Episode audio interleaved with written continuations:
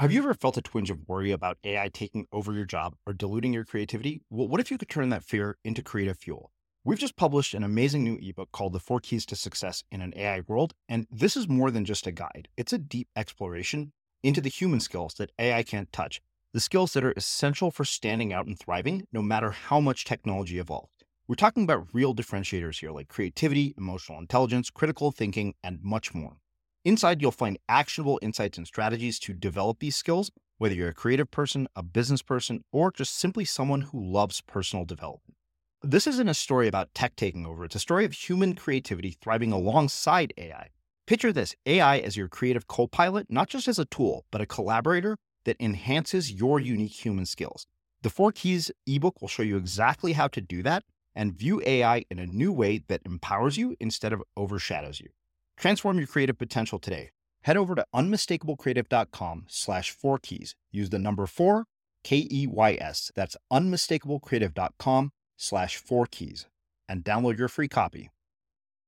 So, one of the most interesting things that I found in my research when looking at how technologies is impacting our notions of work, there's like a couple of different factors at play.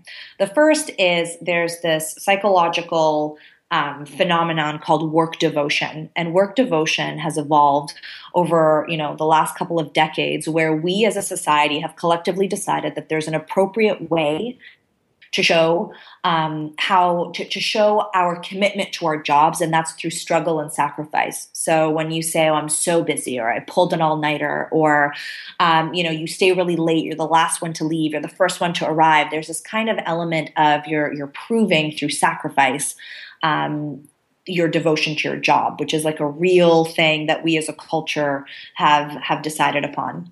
Now, what's interesting is when you bring technology into the mix, what technology has done is that it's made it very hard to disconnect. It's blurring the lines between being at work and being at home. So now we have this mechanism through which we can constantly be showing work devotion at all hours of the day. And not only are we showing this type of behavior, it's often rewarded.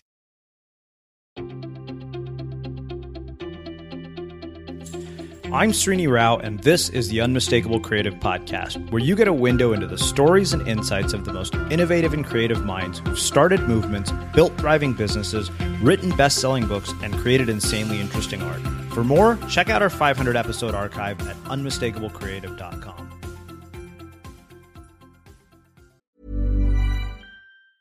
There's never been a faster or easier way to start your weight loss journey than with PlushCare PlushCare accepts most insurance plans and gives you online access to board-certified physicians who can prescribe FDA-approved weight loss medications like Wegovy and Zepbound for those who qualify.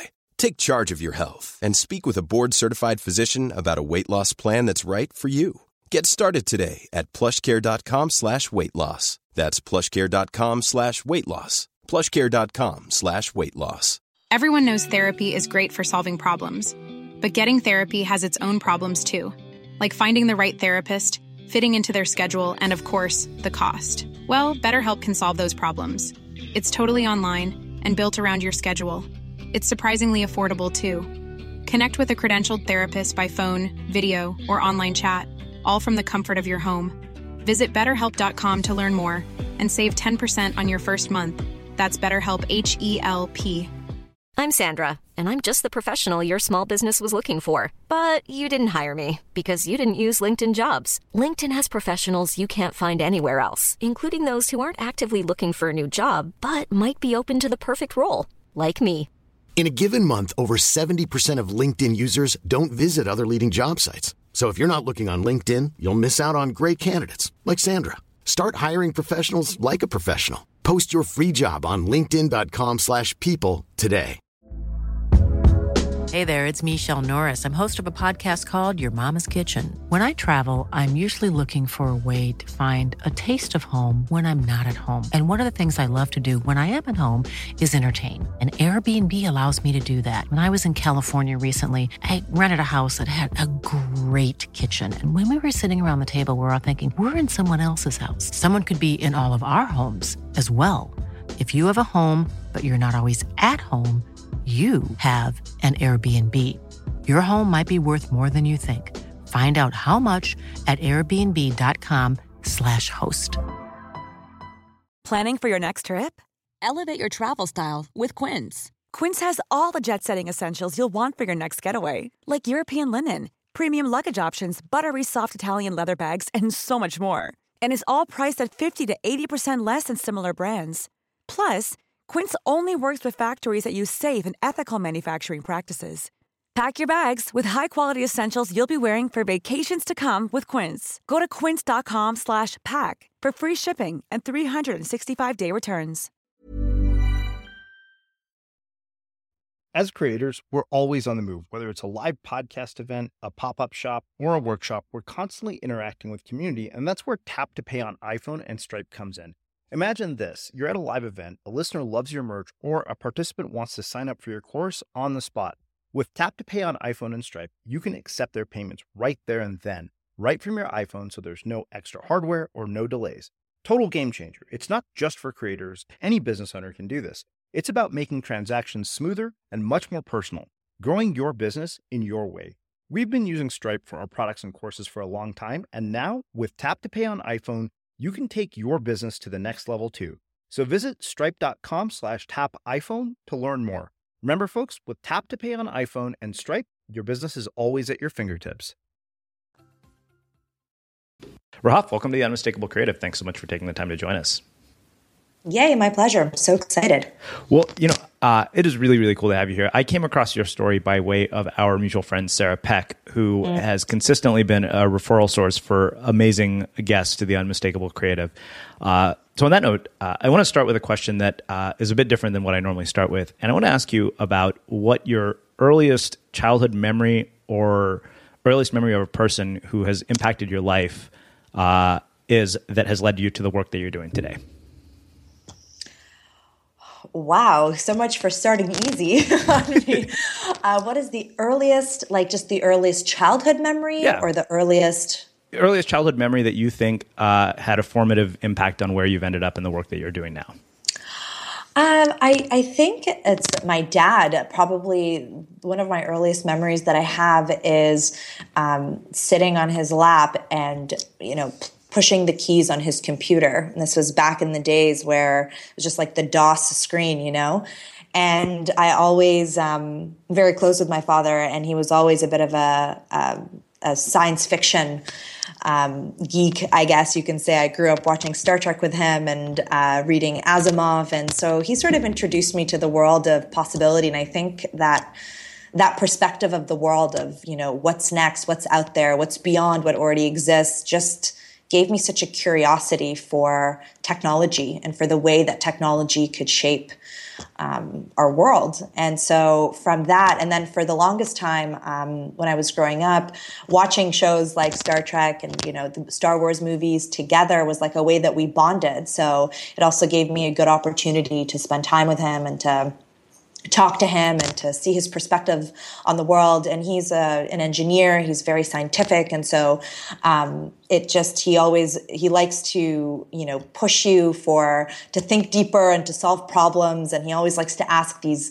deep, thought provoking questions. And so that relationship, I think, was instrumental because I just grew up loving the possibility of technology and just loving that whole world. So that would probably be the earliest, I guess, collection of, of memories mm. that I would have. Why do you think people miss uh, moments like that in their life, or do you do you only recognize something like that looking back in retrospect when I asked you something, or did you realize what was happening at the time? I mean, it's not. I, I definitely did not realize um, at the time. Uh, I sort of realized later, just because you know when you you see similarities between uh, we're very similar in personalities in certain respects. And so when the interests come up, it's obviously, well, like, of course I like technology. You love technology. And we've sort of been talking about it for years and years and years. But I think sometimes it's just hard because, you know, you have a narrative as a person that involves all these influences and all these inputs. And um, you can only really see the threads that connect all of those independent events to form that story when you look back or maybe look for it. I know during the time, um, you know, watching Star Trek with my dad was always just like a lovely memory. It's a, it's a lovely memory that I have of spending quality time together, rides in the car, you know, discussing space and alien technology and all that stuff. And then tracking that forward, realizing that that love of technology, um, it makes me so happy to to that let me try that again that still to this day when I see something cool, an article about space or new technology or 3D printing or, you know, nanotech or anything, my first instinct is still to pick up the phone and call my dad and say, oh, look what, you know, look what's happening. So I think it's just kind of developed as a habit where he just got me very excited about science and learning and tech. And um, I didn't really realize it at the time, but that influence is very clear in the way that I approach a large variety of the things that I do, not just in my work, but in my life in general. Mm. Well, I think that makes a, a, really perfect setup to talk about your actual work. So, talk to me about you know from watching Star Trek to where you're at today, and everything that's happened that has led to the work that you're doing, and, and what it's all about. Yeah, so um, I wish I could tell you that I had this like proper plan, um, you know, and that I sort of very slowly connected the dots. But my my career path was more of a career meander, you know, into a, a lot of. I wanted to be everything and anything. Um, I actually wanted to be a vet as a kid. Um, up until I was in university, and then I volunteered at a vet clinic for a summer in high school, and that sort of killed that dream pretty fast. Where I was like, "Wait a minute, I don't think I want to be in a room with these like hissing cats and these poor sick dogs and things like that. So um, decided I'd rather be a pet owner rather than rather than the person you know that kind of deals with all of that and so that what happened what ended up happening was i really thought i was going to be a vet so um, right before i entered university I, I, had this existential crisis where okay if i don't want to do that anymore you know what do i do um, so in school, I bounced around university. I went to the University of Western Ontario um, in London, Ontario, in Canada and I bounced around a lot. I was in philosophy, I, I, took classics, I took psychology, I shifted my majors so many times trying to figure out what I wanted. And I ended up sticking in philosophy and then doing a business program because my father, once again, gave me very wise advice where he said, look, like if you don't know what you want to do, then then study business because business can just underpin any other activity that you want. So whether you go into media or law or whatever, knowing how a business runs is and having that very strategic approach can't hurt. So I went into business. This all has a point, I swear. Um, I went. I went into business, and there um, had the fortune to meet who now a very good friend of mine, um, a woman by the name of Nicole Tapscott, and she was in my class. We became friends, and Nicole's father. Uh, was actually Don Tapscott, who was a technologist and author, you know, ranked one of the top thinkers um, globally about technology and innovation. And through a series of getting to know him, um, I actually worked with him at his think tank. So uh, when I graduated university, I joined his company, which was then called New Paradigm, um, and started working with him um, on white papers around technology. His company did syndicated research programs looking into technology trends. I wrote, you know, white papers about millennials' use of technology and and politics. Um, and that was just one of those things that, you know, that was such an opportunity that after meeting him and, and being familiar with his work, I just thought was such a, a, a crazy opportunity for me um, as a university, uh, as a, a, a, recent grad.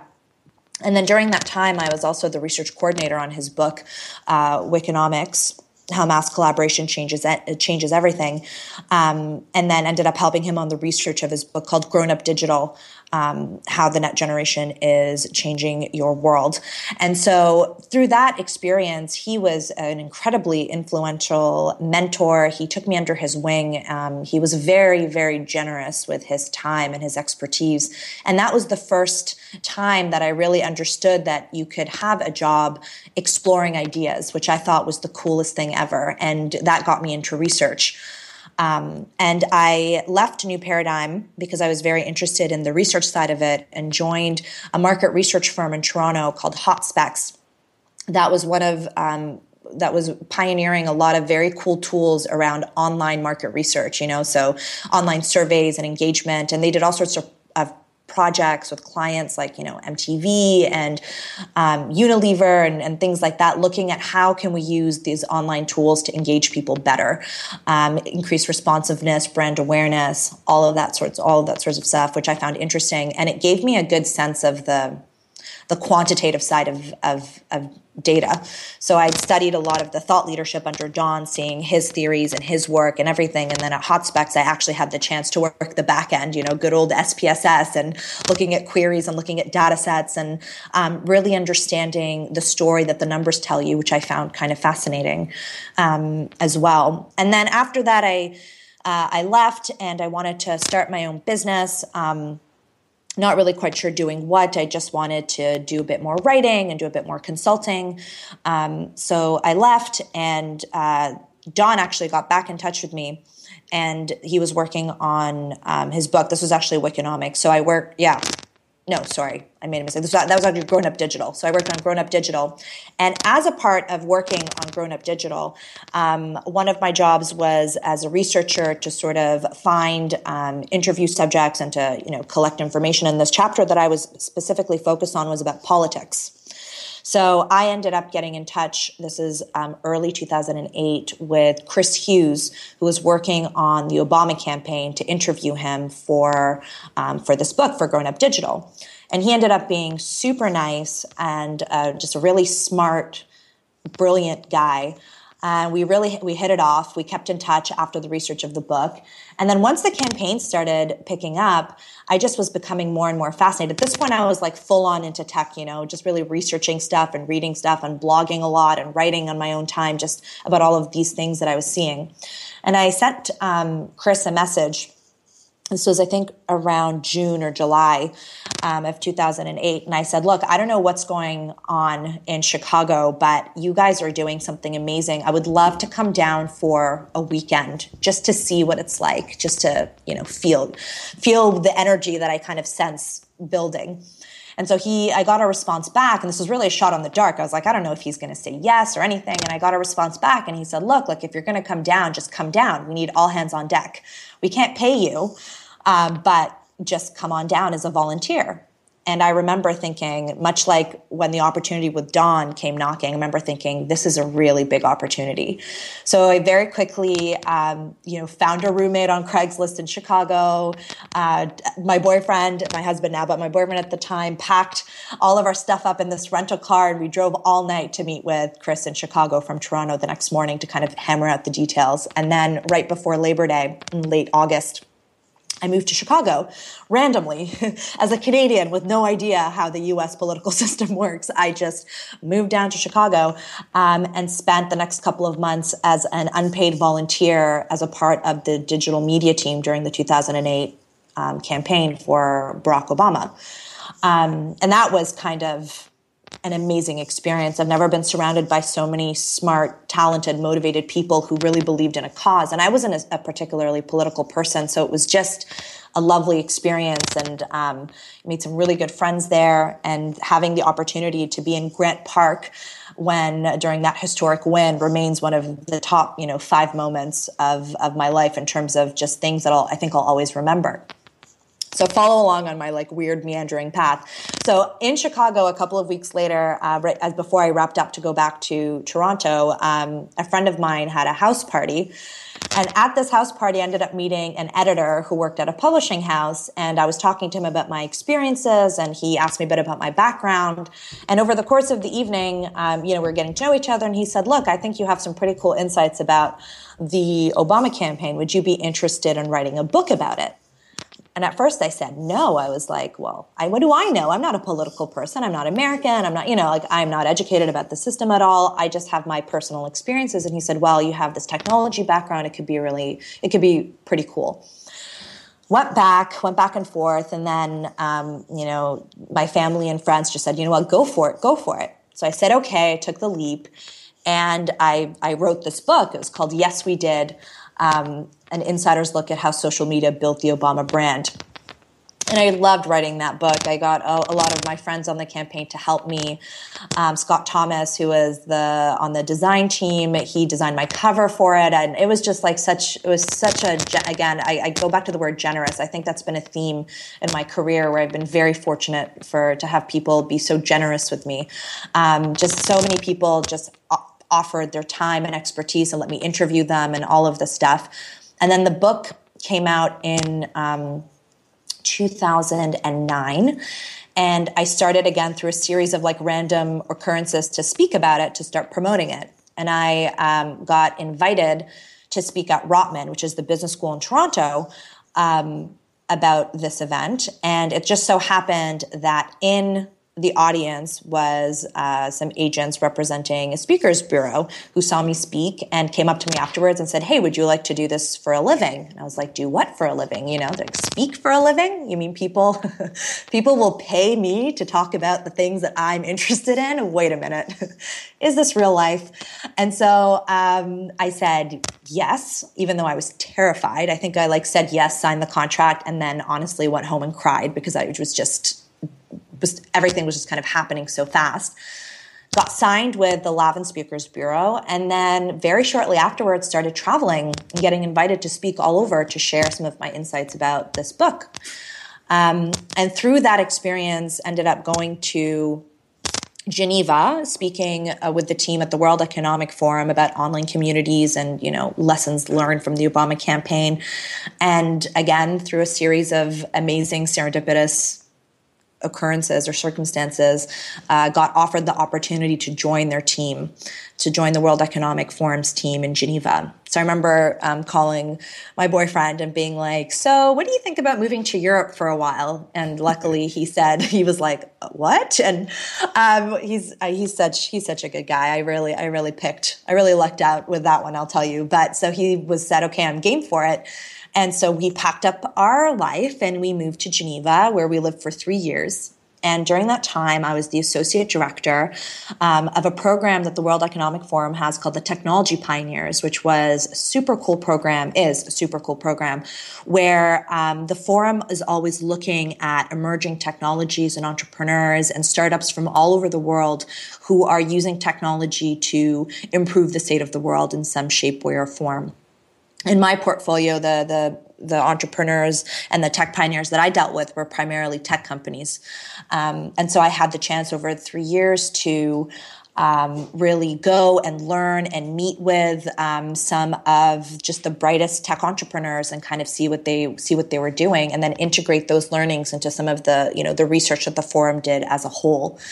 Um, that was probably just such a well, not probably that was actually an incredible incredible opportunity um, just to be able to learn and meet people and um, hear some of the biggest and best thinkers of the world talk about some of these issues. I think it really broadened my horizons. And as somebody who had been um, you know, in Canada, North America, forever. It was the first time that I, I started really looking at the global implications of technology, not just, you know, Canada or the US or um, even just the Western world, but looking at, as I met entrepreneurs, you know, from Asia, as I met entrepreneurs from Africa, really understanding how their vision of technology was influencing um, just our world in general and what the opportunities were there. And so, I did that for three years. And then um, after that, I decided that uh, my contract was up and we didn't want to stay in Switzerland and we weren't ready to come home yet. So um, I once again went home one day and said to my boyfriend, I said, What do you think about going to Paris for a while? And he said, Okay. And so we packed up our stuff and we came to Paris and I started working on some research and doing some consulting work. And then a very good friend of mine named Jay Goldman, who's from Toronto, um, I got an email from him one day saying, I just started work with this new company called Klick. And I think they're doing some really cool stuff with data. And um, our CEO, this guy named Leerom Segal, is is thinking about writing a book. And I know you've been doing a lot of writing, and you've you know worked on other business books before. Do you want to just come and and maybe help us with this project? So I said, okay. And so they flew me back to Toronto and I spent the week with them and I was just blown away by what their company was doing. It was really, really cool. They were using data in a way that drove their culture, that drove the way they were building productive teams. They had excellent, um, you know, job engagement stats. And I was just fascinated by these opportunities. And we decided um, to all write a book together. It was myself, Jay, Leerom, Segal, and Aaron Goldstein, the company's CTO. And so, over the course of the next two years, we spent um, this would be the Decoded Company. This would be writing um, the Decoded Company. So, we spent about you know a year and a half, almost two years talking to entrepreneurs, to companies, to CEOs, to multinationals, looking at organizations that were using technology, in this case, data, but instead of looking outwards to decoding um, consumer markets or consumer behavior, we asked the question of what would happen if you um, turned that focus inwards. What could you learn about your own people and your own culture if you were to understand your talent as well as, or even better than you understood your customers?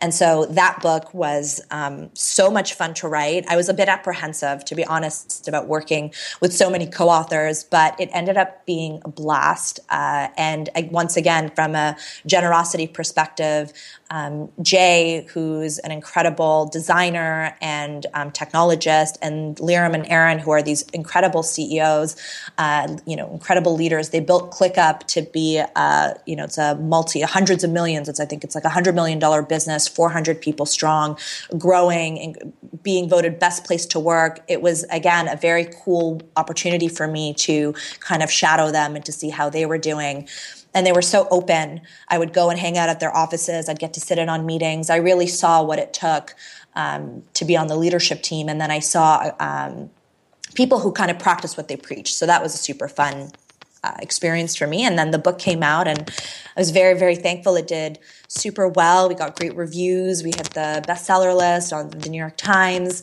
um, and then went back to you know Paris. Was still doing consulting and very uh, fortuitously, my sister, whose name is Rewa Harfoush, uh, she had just finished uh, an extended trip that she was doing around the world, and she had just left her job where she, she was leading innovation strategy at a top um, innovation firm in Toronto.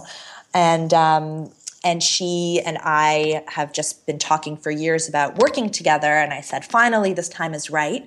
And we started throwing around some ideas. And that's when we started our company um, red thread which is a think tank. It's really the kind of the anchor of, of a lot of the work that we do. We do consultancies and we do research projects and we do um, you know special projects for for clients and we started working on a book together. And so that kind of takes us to now where we're working on a book called Hustle and Float, which is all about the technological impacts or the or, or technology's impacts rather on our productivity and creativity and how they're impacting the notions of work and like the future of work. So I don't know if that made any sense in terms of any sort of plan, but like it was a very random collection of of events and kind of these I, I, kind of define my career as these moments where i had this opportunity and i had to choose yes or no you know and i just said yes even if i wasn't sure or i was afraid or i didn't think i could do it mm-hmm. and so that kind of got me you know, from step to step to step, and then along the way being supported by an incredibly generous community of people. Um, and then, if I was to look back to bring it back to the question you asked me earlier, the thread that kind of ties all of these experiences together has always been the impact of technology on us as people, the most human element of our behavior, relationships, the way we love, the way we work. Mm-hmm. So now it's just kind of like a collection of all of those things. I dabble in a lot of things now. Okay, so that raises tons of questions, uh, as you might imagine. I mean, it's interesting because you know one of the patterns that I have consistently noticed, and I've been thinking a lot about this lately, because after six or seven hundred interviews, your natural tendency is to start looking for patterns in people and, and what makes them tick. Mm-hmm. And the one that I keep coming across is the most interesting people never have linear paths to where they're at. Um, it always seems like there's just a bunch of random experiences that tie their work together. Uh, but one thing that I've noticed in the way you described your story and you know what's led you to where you're at is it seems like you have a really strong awareness for recognizing opportunity when it shows up in your life, uh, and I'm wondering how that can be developed in anybody's life. Uh, it's actually really, really easy. if you have an, an, opportunity, a choice in front of you, uh-huh. and it scares you out of your mind, and you think to yourself, I can't, I don't know how, if you're actually terrified, and when I mean te- terrified, and I kind of want to underscore that. Um, I, I, know I kind of spoke about this, this my entire narrative now, you know, in a very sort of casual way. I do want to underscore that each one of these moments was paralyzing terror. I just I cannot overemphasize enough the anxiety and the fear and the uncertainty and just, you know, the first time somebody asks you to write a book and you think to yourself, who am I to write this book? And the first time somebody tells you, you know, offers you a job abroad and you think, am I going to leave? I've never lived in this foreign country before. I've never done this, you know? So I, I think what I've always done is I've always followed the fear. And it's always been petrifying and terrifying. I think having a good social network and a good tribe of people around you who can be there for you um, is instrumental. But that's really the only way to do it because I, I believe now, and now I actively seek out that feeling where if you're not being pushed, then you're not really growing. And each time I had this opportunity, um, to it was really not so much an opportunity to advance as much as it was an opportunity to develop. And it pushed me in a lot of different ways professionally and personally. So if you have an opportunity whether it's a new job or a new project and it really scares you um, you should that should be the path that you should pursue. But i also say that being quite risk averse in the sense that i will jump but i'll only jump once i'm sure that i've made as much plans as i could you know to make sure that that that the, the risks that I'm taking are um, as mitigated as possible if that makes sense. Yeah yeah it does. It, it actually raises a question about managing psychology because i'm sure you know given the amount of entrepreneurs you're exposed to and how much you hear about you know uh, this aspect of the startup world like the mental health thing uh, i'm curious you know from the people that you're around and you've been exposed to from all the various jobs that you've worked at um, what are the lessons that you've taken away from managing psychology, navigating periods of uncertainty, anxiety, and fear from those people? And like, what is it that enables them to do it at the level that they do? I think the most important thing that I've learned is that to just kind of accept that if you are going to live an unconventional life or if you are going to start a business or if you are going to take risks right th- there's going to always be an uncertainty and unknown. And sometimes a lot of my personal struggle came with if i'm like fighting against something or i don't know something it's almost like the assumption like things would be so much better if i didn't have this uncertainty. And one of the things that i've learned from a lot of the people in my life a lot of the mentors that i've had is just that if you just embrace that uncertainty is a constant. There's always going to be things that you don't know. And it's just like a regular part of living this life, the trade-off for, for having autonomy, the trade-off for being able to pursue interesting projects, because there's always trade-offs, you know. People will look at your life and they'll say, you get to control your own time, you work for yourself, all of this stuff. And then the flip side to that is, yeah, I have to hunt my own projects, I have to do my own client management. I, do you know what I mean? So like there's always a, a flip side to every perk that you get. And for me, I've just learned that this uncertainty and the feelings that I have are these like one they're kind of a temporary state but two uncertainty is just the name of the game and i've made my peace with that. So i don't have this expectation like i would only be so happy if everything in my life was serene. I'm actually learning that i can be serene even if everything in my life is not. And that's from like a meditation perspective and from a you know a Buddhist philosophy perspective has been very helpful because uh, I don't mind admitting this I am very prone to worrying. Very prone to like anxiety anxious thoughts you know like what if what if what if worst case scenarioing like all of these types of things. And what I've learned is I can choose my own state of mind. Even if everything around me is unknown that I can choose to just be calm and that has been the most powerful thing because I've realized that nothing's ever going to be perfect. You know, there's always going to be something, there's always going to be an uncertainty. And even if there is an uncertainty and you're in a period of calm, at any given time, that calm can disappear. So the only thing that you can really be sure of is your own approach is your own reaction to these events. And that's not to say that I'm perfect because I still slip all the time. I will still find myself getting caught up in these like little anxiety cyclones, you know, and I have to make an effort to bring myself back and say, okay, none of these things have happened yet. You know, this is just a part of the game and really trying to keep myself in that moment. And that's a lesson that I've learned from a lot of the people who have, um, who have seemed to, who have really done a much better job than I in terms of managing that psychology. Mm. Hey, I'm Ryan Reynolds. Recently, I asked Mint Mobile's legal team if big wireless companies are allowed to raise prices due to inflation. They said yes. And then when I asked if raising prices technically violates those onerous two year contracts, they said, What the f are you talking about, you insane Hollywood ass? So to recap, we're cutting the price of Mint Unlimited from $30 a month to just $15 a month. Give it a try at mintmobile.com slash switch. $45 up front for three months plus taxes and fees. Promoting for new customers for limited time. Unlimited more than 40 gigabytes per month. Slows. Full terms at mintmobile.com. Everyone knows therapy is great for solving problems, but getting therapy has its own problems too, like finding the right therapist, fitting into their schedule, and of course, the cost. Well, BetterHelp can solve those problems. It's totally online and built around your schedule. It's surprisingly affordable too.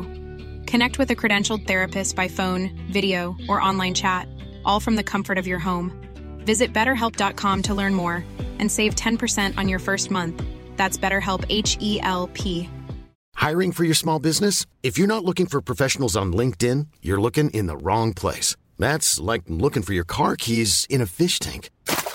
LinkedIn helps you hire professionals you can't find anywhere else, even those who aren't actively searching for a new job but might be open to the perfect role. In a given month, over 70% of LinkedIn users don't even visit other leading job sites. So start looking in the right place. With LinkedIn, you can hire professionals like a professional. Post your free job on linkedin.com slash people today. Hey, Dave. Yeah, Randy. Since we founded Bombas, we've always said our socks, underwear, and T-shirts are super soft. Any new ideas? Maybe sublimely soft. Or disgustingly cozy. Wait, what? I got it. Bombas. Absurdly comfortable essentials for yourself and for those facing homelessness. Because one purchased equals one donated. Wow, did we just write an ad? Yes. Bombas. Big comfort for everyone. Go to bombas.com slash ACAST and use code ACAST for 20% off your first purchase. Many of us have those stubborn pounds that seem impossible to lose, no matter how good we eat or how hard we work out. My solution is PlushCare.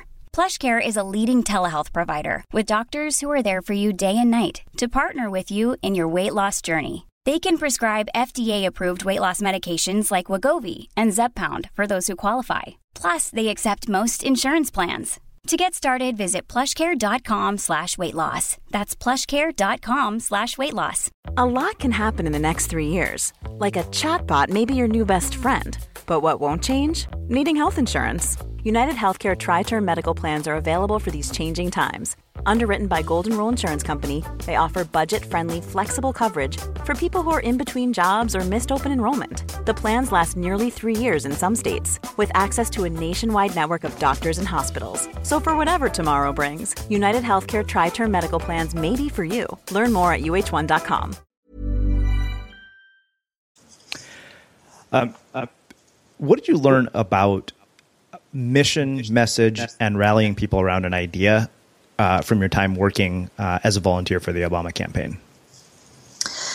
I learned that it's not about the message that you want to tell. It's about what the most meaningful message is for the for them what is the message that needs to connect for them and the best example i can give you of this is during the campaign when you in 2008 when you signed up you were asked to specify a lot of your interests you know are you interested in healthcare or foreign policy or education or whatever it was.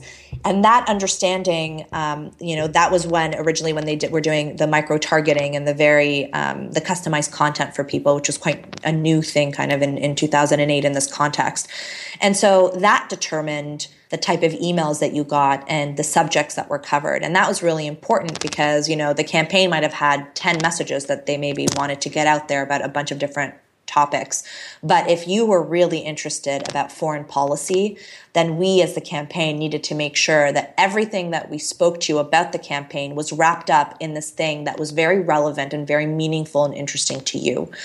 And I think you hear you to extend that to a broader, whether it's an entrepreneurial message or whether it's a personal message you know that you're getting out. And when i advise and i mentor startups here a lot of the times they want to tell me you know what's so great about their technology instead of focusing on you know what value are people going to get you know what's the benefit to them? What is how are you serving people instead of you just telling me how great your app is? Why don't you tell me about how it's going to solve what problem is it going to solve for me? Or what you know how's it going to make my life easier? And it's almost shifting to kind of that serving mentality where it's not about speaking, it's not about what you have to say, it's about listening to what they need and then responding to that need. So, I want to ask you one more question about all the people and the mentors that you've been exposed to and people that you've worked with and collaborated with. Um, what have you learned about leadership and peak performance and success at the highest levels from all of these people? Um, the ones that I've most admired have I'm trying to think of like what's something original that you like you haven't heard a million times. like you know, like really, like they delegate and they, you know, they they they give back and they're very generous with their time. But when I think about peak performance, I actually um, have learned that one of the most important things is to be very realistic about what you can do within a day, and that it's better for you to be realistic with yourself and get that stuff done than it is to overestimate what you think you can do and then constantly feel like you're behind. And maybe that goes back to the psychology. Um, and so in my own work, I've, I've, I call it almost like lowering the lowest common denominator, lowering the, your, the expectations that I have on myself sometimes because I'll wake up and I'll say, oh, I, I need to do 15 things today. But the reality is, I'm going to get to three. So I've gotten very, very good at saying to myself, like, how much time is this realistically going to take? And then just doing those things. Um, because ultimately, and Don said this to me years and years ago, he said, you know, it's a marathon and you can't just sprint. You can't just run at full speed all the time, even though that's what culture dictates for us to do right now and that's very relevant in the the work that I'm doing now for Hustle and Float is that we get all these messages about how we need to be working harder and longer and all of this and in reality we're not doing enough to promote you know rest. So it's seeing him take the time to disconnect and he was one of the hardest working people that I know but seeing him take the time to disconnect and to rest and to rejuvenate um, that I think helped me focus on the balance in my own life um, and as well, the the people like when I look at Lee, for example, a super successful Leerom Segal, super successful entrepreneur. He still has a very good, close network of friends. He he prioritizes those relationships in his life, and he always makes time for me when I have a question or if I want to call him or email him. And that kind of shows me how important it is to be sort of down to earth and to be connected to the people in your life that matter. Um, and then, yeah, I, I, think ultimately, the more I see people at different stages of their career too, the more I realize like how important your health is and how nothing matters if your health goes. And um, I know it sounds a kind of cliche, but honestly, for somebody who I would consider myself to be somebody that could, if if left to their own devices, you know, could work from morning to night sometimes and forget to eat, which is not a good thing. But you know, you get into these zones and you're writing and all of that to to force myself to say stop and to re- recover and to rest, as difficult as that might be. That's been one of the best tricks that I've learned in terms of being able to kind of manage my own health. In all of this time. Um, have you ever had any moments where you felt all was lost, like you were just at rock bottom? All the time. Honestly, all the time, all the time. I mean, my poor friends, like I will call them sometimes and just be like, what am I doing with my life? You know, like what is the meaning of it all? What am I going to do? Um, and actually the, the concept for hustle and float came across from one of those moments where um, I had come back after Decoded was launched and released and I was feeling a bit restless because I wasn't quite sure what I wanted to work on next. And um, I'll tell you the story because it's kind of funny. I was on Tumblr because, you know, what do you do when you're restless and, and bored? You you go to the internet.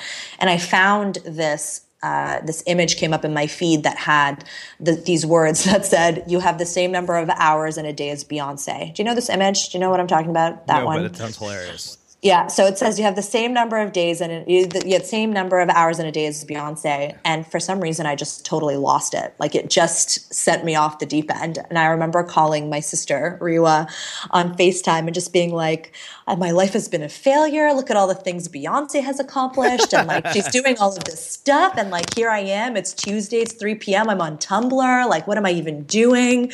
And then that kind of sparked a conversation around okay let's stop and let's think about what's going on here. Where why do you feel this pressure to to be constantly working constantly producing constantly doing stuff? And um, that ended up raising a whole set of other questions about our notions of work and our notions of productivity and our self identity and our self worth and the image that we get in the media and so now, the last couple of months that we've been researching this, it's been fascinating because I didn't realize how much I was being influenced by all of these cultural messages around work. Um, and so now I'm not so hard on myself for the most part. There's still times where, you know, like, you come up with a great idea and then you google it and like somebody has done it a thousand times better than you ever could. Or sometimes i go on amazon and i'm like look at all these books. What could i possibly add to the conversation? You know everything that has been said that needs to be said has probably been said. Um, especially when you look at like peter drucker and it's like peter drucker just thought of everything. Like we should all just pack up and go home because he just said it all you know? Um, and so it's kind of it's it's it's always I, I think it's just a natural part of being a creative which is I, I think being a creative means that you're you're fundamentally battling your own inner demons, your own the own sensor in your brain that is always challenging you as to who are you to create this, to put this out? Who are you to, you know, to to to take people's time with your ideas? And so writing, you know, is an especially hard, at least for me, I find it very challenging because sometimes I'm working through not just the material, but I'm working through creative block and insecurity and what if people hate it and what if, um, you know, th- there's a big flaw in my thesis that I'm not seeing. What if there's a mistake? You know, you're kind of going, again, the anxiety brain, what if, what if, what if? And so I find that it takes a lot of, um, effort to come out of that back into a zone of just recognizing again that it's like this ebb and flow of everything around you and that you need to come back to center.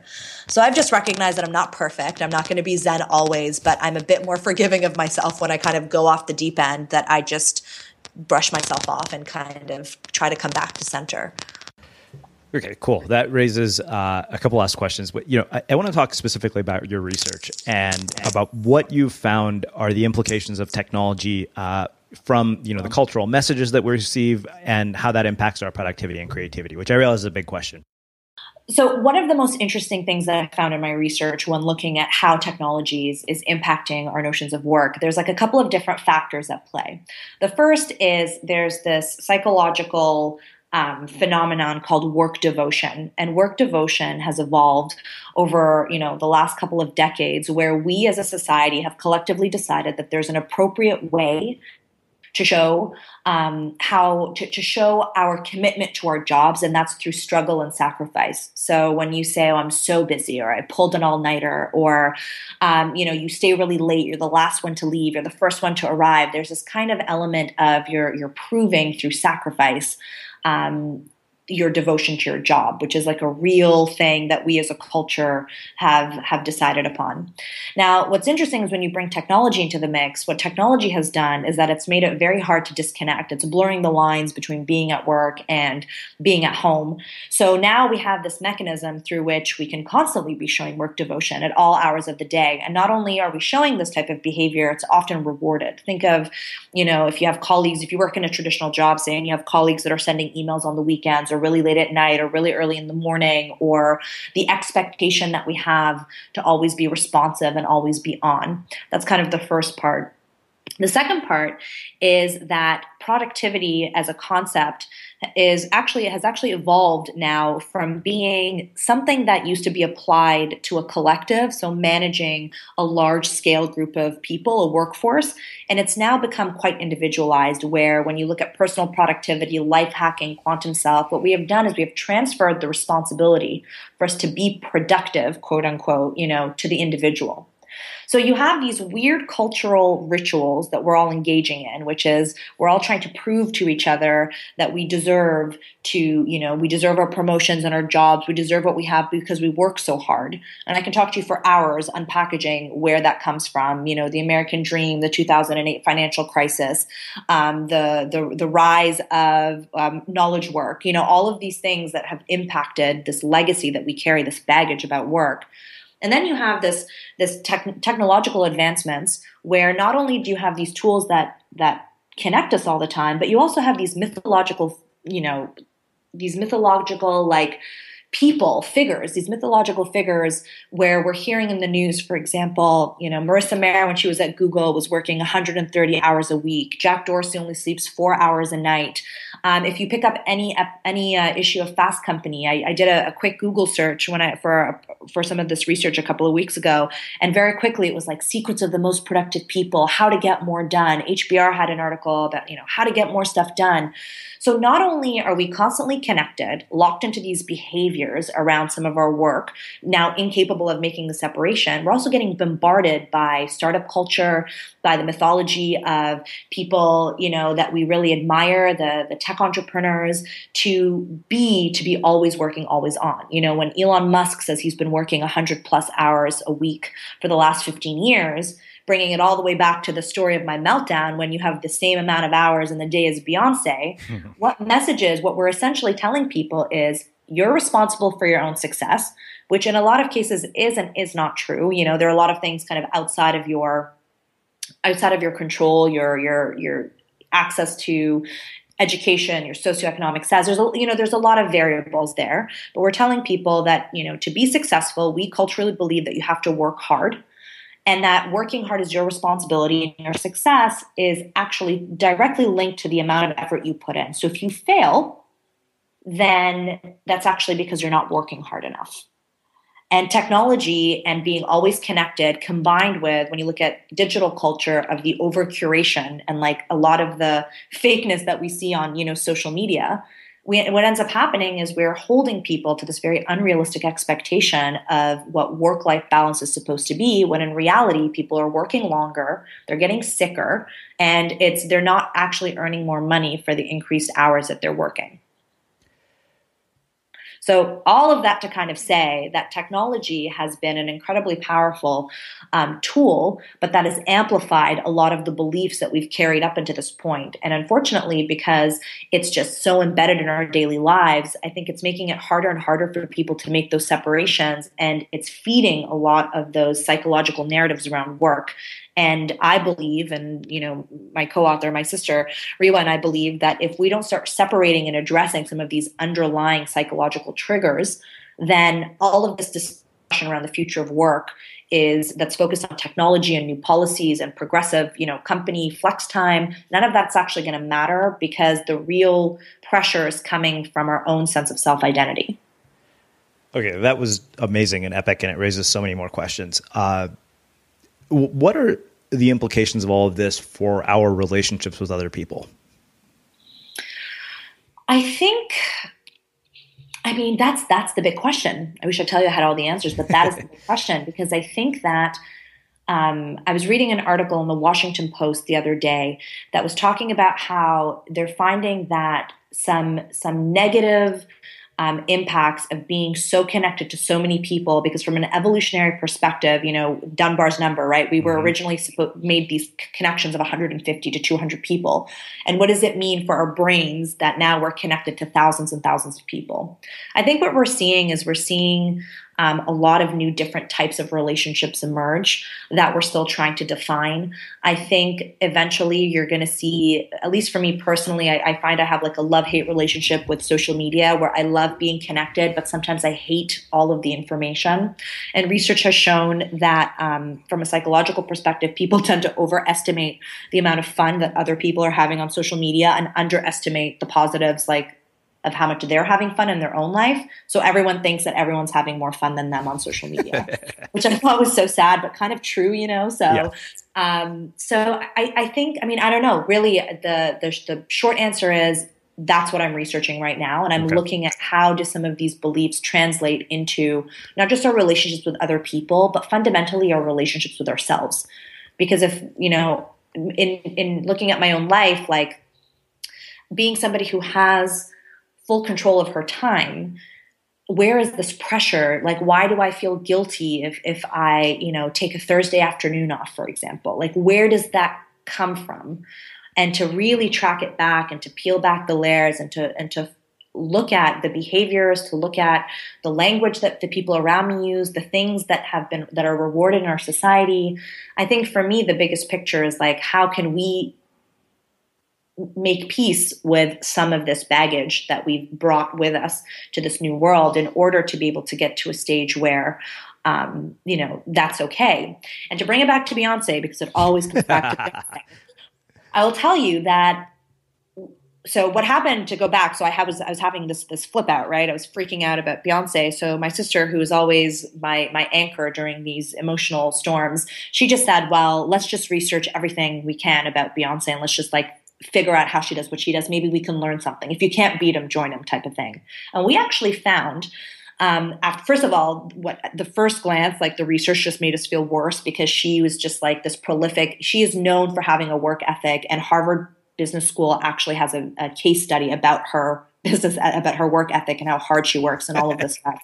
So at first I was like, I'm not sure. I think this is going to backfire. It's just making me feel worse. But then we found an article that in 2011, um, Beyonce actually started feeling um, burnt out. And she took a year off.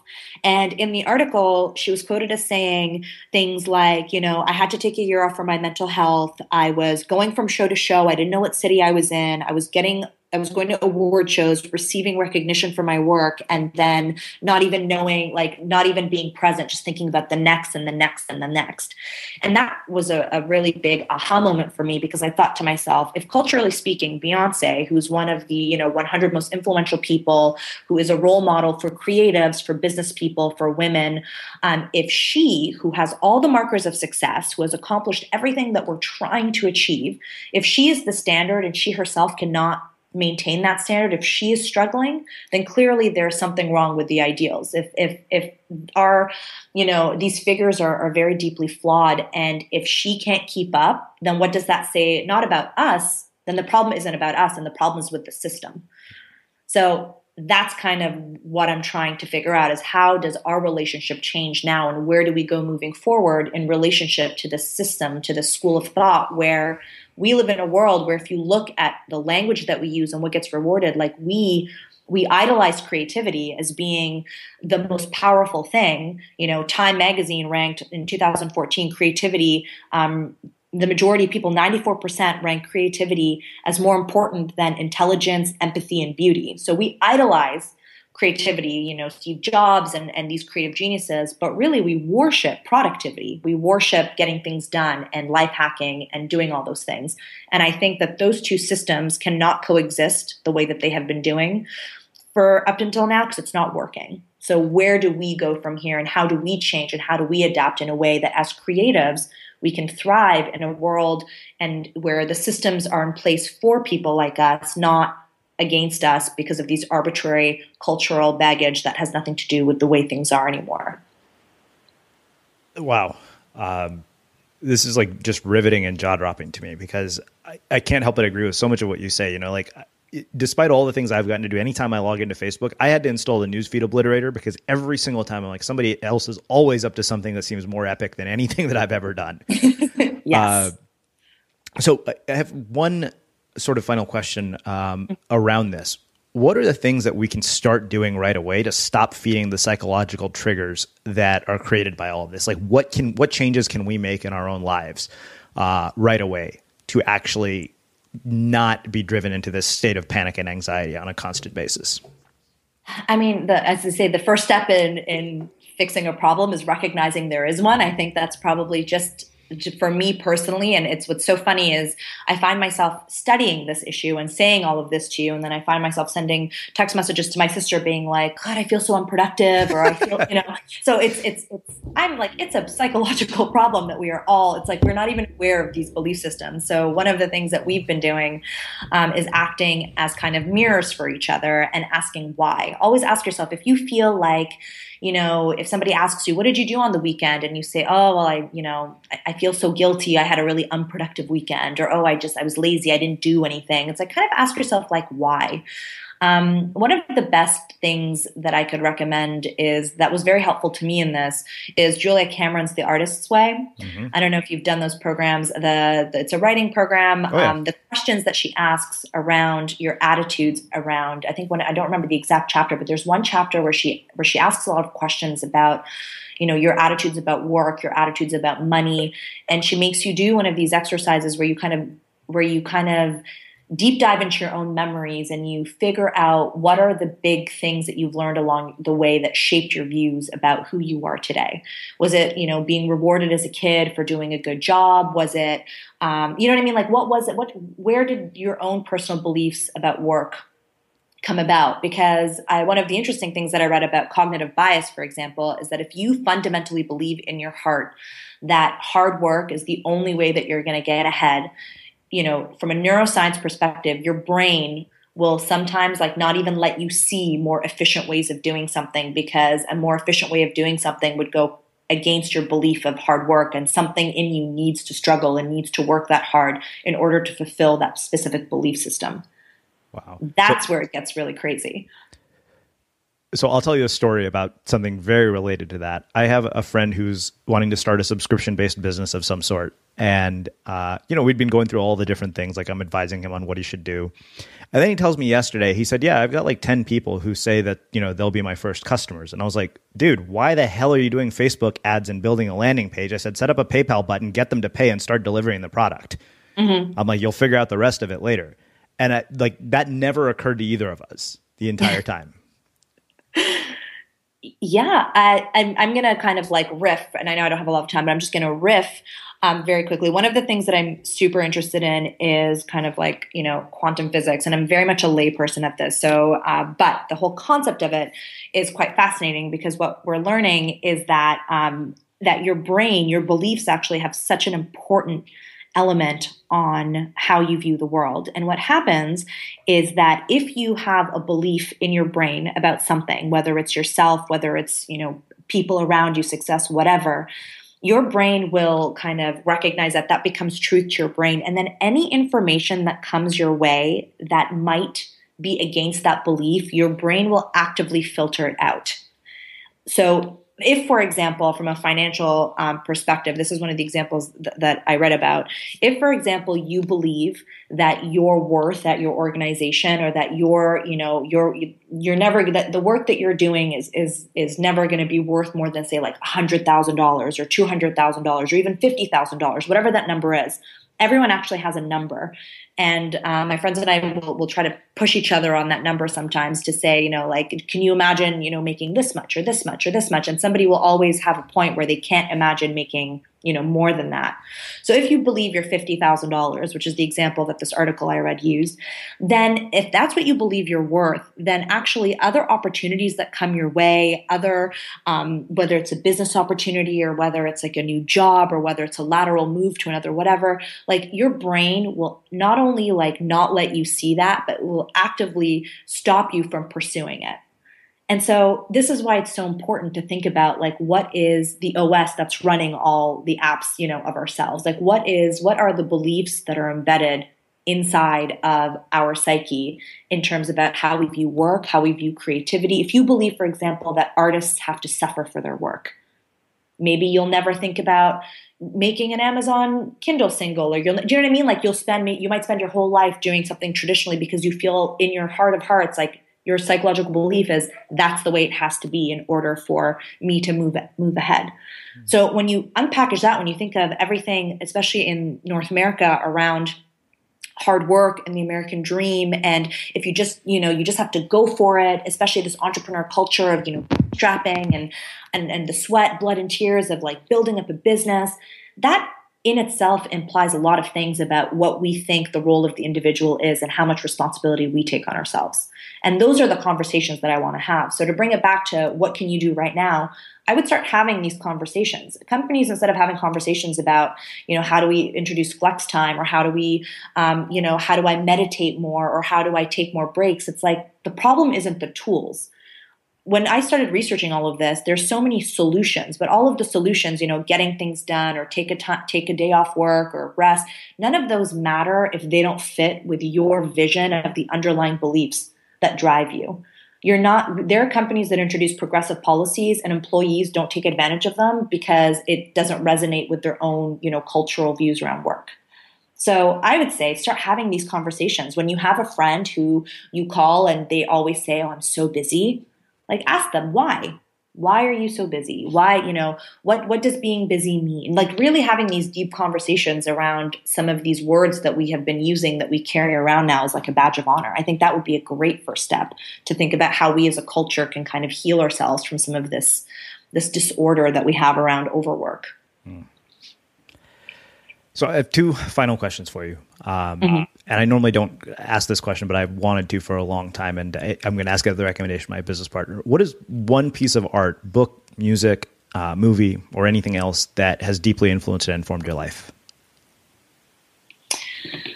Um, one of my favorites that I always go back to is there's a book um, by a German philosopher called uh, Rainer Maria Rilke, and it's called Letters to a Young Poet. Um, and I have a tattered, tattered copy um, of that I always kind of have with me. It's a series of letters that that he wrote to an apprentice. And if you're a creative, if you're a writer or an artist or anything like that, he's so relatable and down to earth. And the advice that he gives around creativity and around living with uncertainty. Um, is just I always find it very comforting. I'm going to paraphrase and totally butcher this quote, but you should definitely look it up. But he has this uh, quote where he says that sometimes it's not when, when you're when you're when you have a lot of questions that it's not always possible to have the answers. Sometimes you have to live the questions themselves and be okay with living the questions themselves until you naturally move into an answer. Whenever I'm feeling, you know, very anxious about not knowing something, I remind myself of that. Um, from a creative um, from like a creativity perspective, one of my favorite things has been the book S by J.J. Abrams it was just such an amazing piece of metafiction. I don't know if you've seen it or you have to buy the physical copy. You cannot buy like the Kindle copy, buy the physical copy. It's incredible. It's this like multi-layered story. The book has margin notes and it has inserts and it just blew my mind and I find that it helped me think about a lot of the work that I do differently just because he was it was such a creative presentation of an idea that I find it just sparked a lot of inspiration um, yeah, that would that would kind of be it. Those two things I, I find at least more recently have I've kind of been gravitating towards a lot. Awesome. Well, I have one last question, which is how we finish all our interviews at the Unmistakable Creative. What do you think it is that makes somebody or something unmistakable?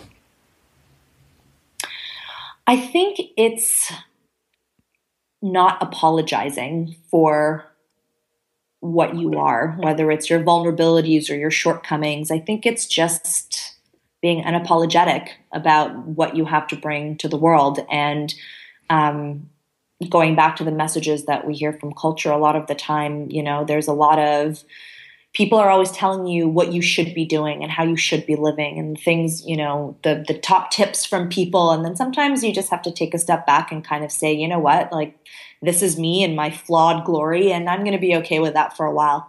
Because I actually think that in order to do your best work, you have to take some pressure off of yourself. And the only way to do that is to stop letting anybody else's expectations of who you are or how you work or the work that you produce.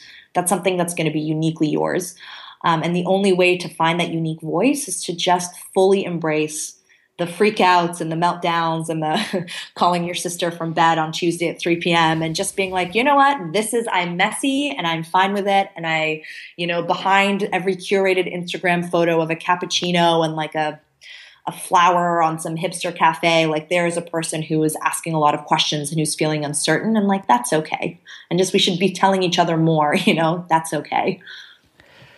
This has been awesome. Uh, I really, really appreciate you taking the time to join us and share your story and your insights with our listeners. Uh, I think you're going to be a big hit with them. I appreciate it. Thank you so much for the opportunity, and a big thank you to Sarah for connecting us. Yeah, and for everybody listening, we will wrap the show with that. If you like what you heard, the greatest compliment you could give us is to share the show with a friend and let people know what you think by leaving a review on iTunes. Thanks for listening to The Unmistakable Creative.